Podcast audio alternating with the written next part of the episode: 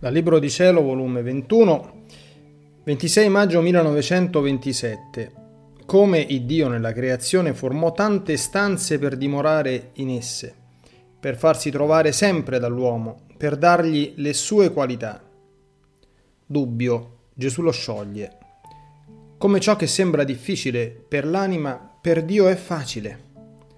Lamenti dell'anima che Gesù rassicura.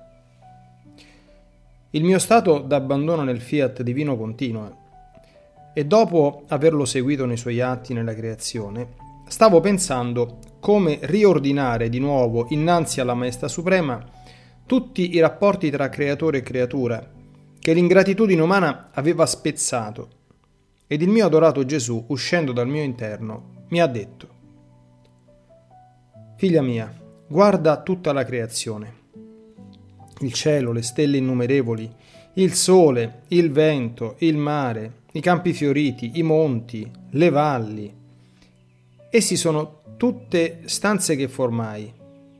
Ed in ciascuna stanza formai la mia reggia per farvi la mia dimora, e questo per dare agio all'uomo, che dovunque volesse venire per trovare il suo Dio, gli davo agio di trovarlo subito e dovunque. E il suo Dio si metteva in ciascuna stanza in atto di aspettarlo, facendo rimanere tutte le stanze aperte per non dargli il fastidio di bussare, ma che liberamente entrasse quante volte lo volesse. Era pronto a riceverlo. Il creatore del cielo e della terra non si metteva ad un punto solo, ma dovunque, perché l'uomo lo potesse sempre trovare. Metteva queste stanze tanto vicino per formare tante vie accorciate, perché tra creatore e creatura non ci deve essere distanza, ma vicinanza e comunanza. Sicché tutte queste stanze erano e sono rapporti, vincoli e vie tra Dio e l'uomo. Ma chi doveva mantenere in vigore questi rapporti, rinsaldare questi vincoli, ordinare le vie, mantenere aperte le porte? La nostra volontà regnante nell'anima prenderà questo impegno così importante di mantenere l'ordine di come uscimmo tutta la creazione. Come esso si sottrasse dal fiat divino, i rapporti non ebbero più vigore e i vincoli restarono sciolti, le vie barricate, le porte chiuse. Perdette la sua cara eredità, restò spogliato di tutti i beni. Ogni passo era un laccio ai suoi piedi per farlo cadere col non fare la nostra volontà tutto si perde e non c'è bene che resta all'uomo. E con farla tutto acquista e non c'è bene che non le viene restituito. Che cosa non fece la paterna bontà del creatore della creazione per amore dell'uomo?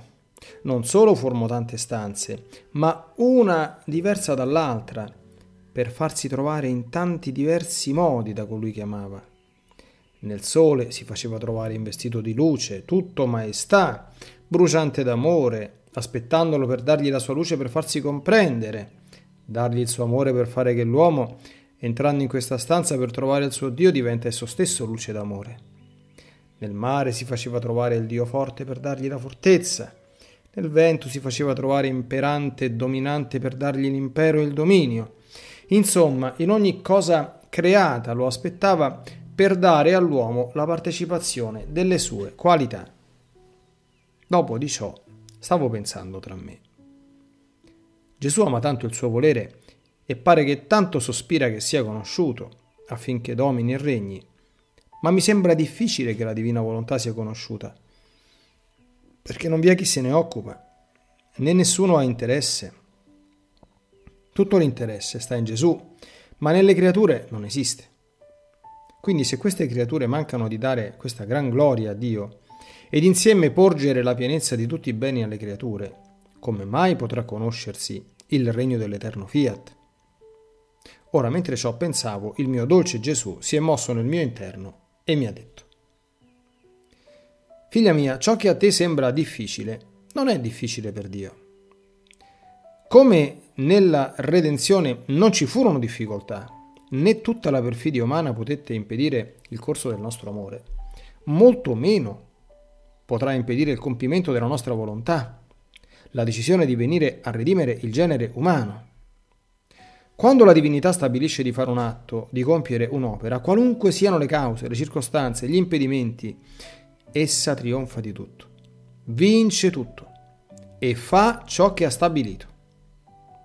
Sicché il punto culminante ed importante di Dio sta nello stabilire ciò che vuole fare.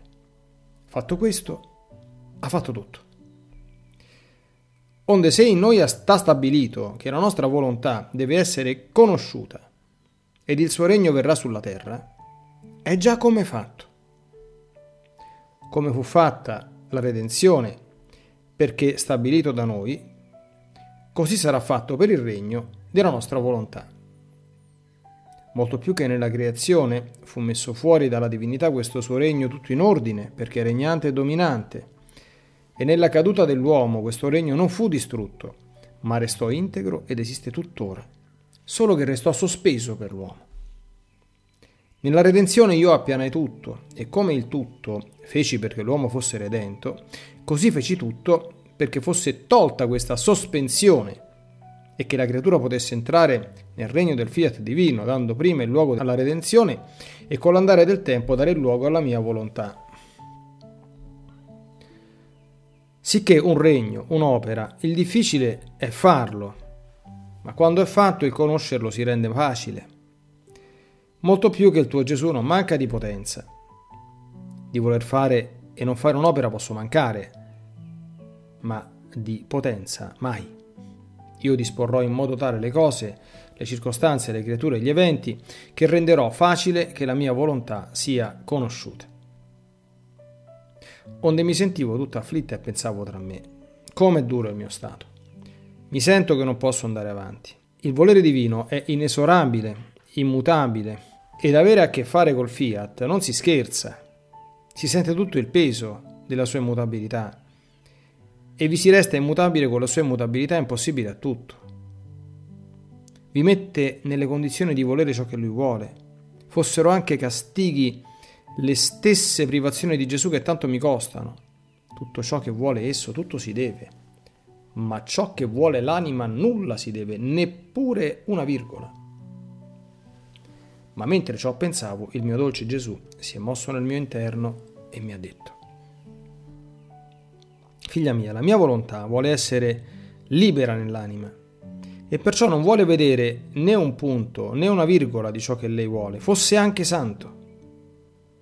In essa non vuole trovare limiti, vuole stendere il suo dominio in tutto, vuole ciò che vuole la mia volontà e lo deve volere e fare l'anima. Perciò fa sentire tutto il peso della sua immutabilità, per renderla immutabile in modo che non deve essere soggetta a mutarsi perché vede soffrire le creature, o perché le vede prive di un bene temporaneo, o perché lo vuol dare. Questo sarebbe uscire dalla sua immutabilità. Questa è santità umana. La santità della mia volontà è santità divina e non ammette queste debolezze.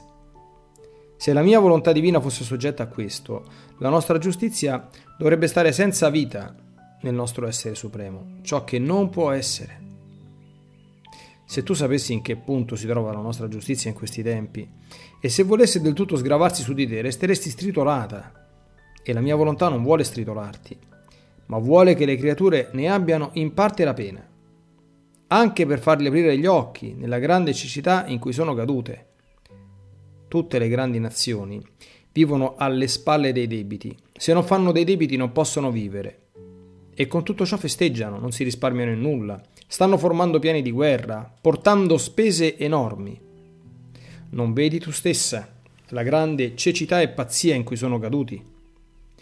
E tu, piccola bambina, vorresti che la mia giustizia non li colpisse, che largheggiasse nei beni temporali, sicché vorresti che diventassero più ciechi e più pazzi. E vedendoti non cedere a tutte le tue richieste, ti lamenti, e sentendoti che la mia volontà ha preso posto in tutta l'anima tua senza lasciarti libera in nulla, senti la forza della santità ed immutabilità della mia volontà divina. E poi te l'ho detto tante volte, che le mie privazioni non sono altro che vuoti che sta facendo la mia giustizia per colpire i popoli. Perciò, figlia, non ti abbattere. Tu non sai quanto ti amo e quanti tesori ho messo in te. né posso lasciarti, devo guardare tutti i doni che ho messo in te. Tu devi sapere che ogni mia parola è un dono divino e quante te ne ho dette. E quando io dono non mi riprendo mai il dono. E per essere sicuro che i miei doni stanno al sicuro, mi sto a guardia dei miei doni e dell'anima che li possiede. Perciò lasciami fare e fa che la mia volontà regni liberamente in te.